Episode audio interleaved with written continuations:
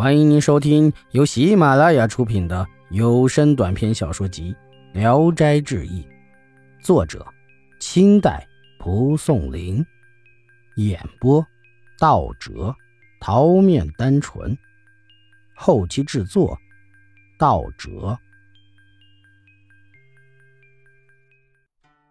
人妖，书生马万宝是东昌人，为人狂放不羁。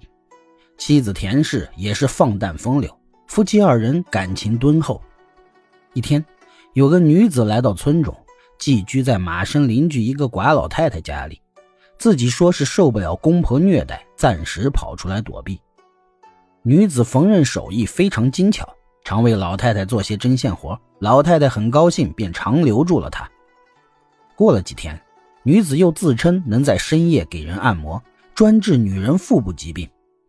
老太太常到马申家串门，一次向田氏宣扬女子的医术，田氏也没在意。又一天，马申从墙缝中窥见女子，年龄约十八九岁，模样很标致，心里不觉喜欢上了她，暗地里和妻子商量，让妻子装病把女子诱来。田氏便假装生起病来，老太太先过来问候，说：“蒙娘子招呼，她马上就过来。”但她怕见男人，到时请不要让你丈夫进来。田氏说：“家里房子不多，她还得出出进进，可怎么办呢？”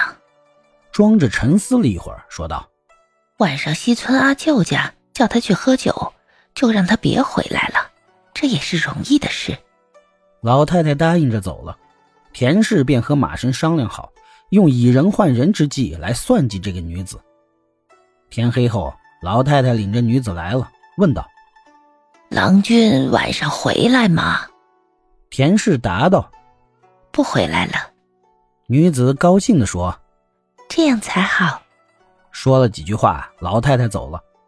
田氏便点起蜡烛，展开被子，让女子先上床，自己也脱了衣服，灭了灯。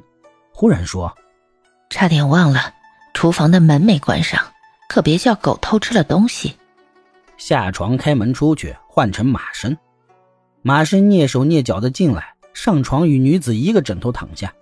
女子颤声说：“我要为娘子治病了。”又说了些亲昵的话。马身不语，女子就用手抚摸马身的肚子，渐渐的到了肚脐下，停住手不动。忽然探摸下处，一声惊叫。女子惊讶恐怖的样子，不亚于抓住了毒蛇或蝎子，翻身下床就想逃走。马身一把捉住，把手伸进了女子的两腿间，一抓一把，原来也是男子。马身大骇，急忙喊叫点灯。田氏以为女子不同意，两人闹翻了，点上灯过来，想给二人调停调停。进门一看，只见一个男子跪在地上哀求饶命，又羞又怕，忙跑了出去。马身细细究问，他自称是古城人王二喜。因为哥哥王大喜是桑冲的弟子，所以学到了男扮女装的方法。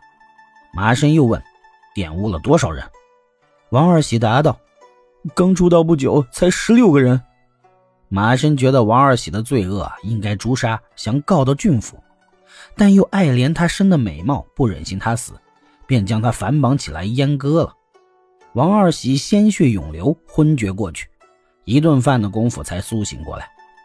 马申又将他扶到床上，盖上被子，嘱咐说：“我用药给你治伤，伤好后必须跟我一辈子，否则我就告到官府，让你去死。”王二喜微微连声。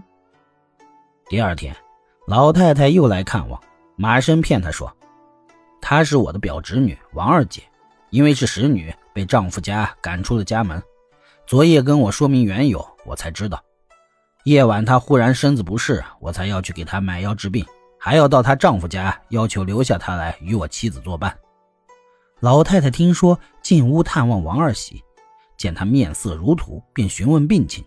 王二喜回答说：“阴主忽然肿胀，可能是生疮。”老太太信以为真，走了。马生便为王二喜疗伤，一天天好起来。夜里二人经常鬼混，早上起来。王二喜就替田氏提水做饭、洒扫庭院、缝补衣服，俨然是个奴婢。住了不长时间，桑冲便事败被杀，同党七人一并被处死，只有王二喜漏网。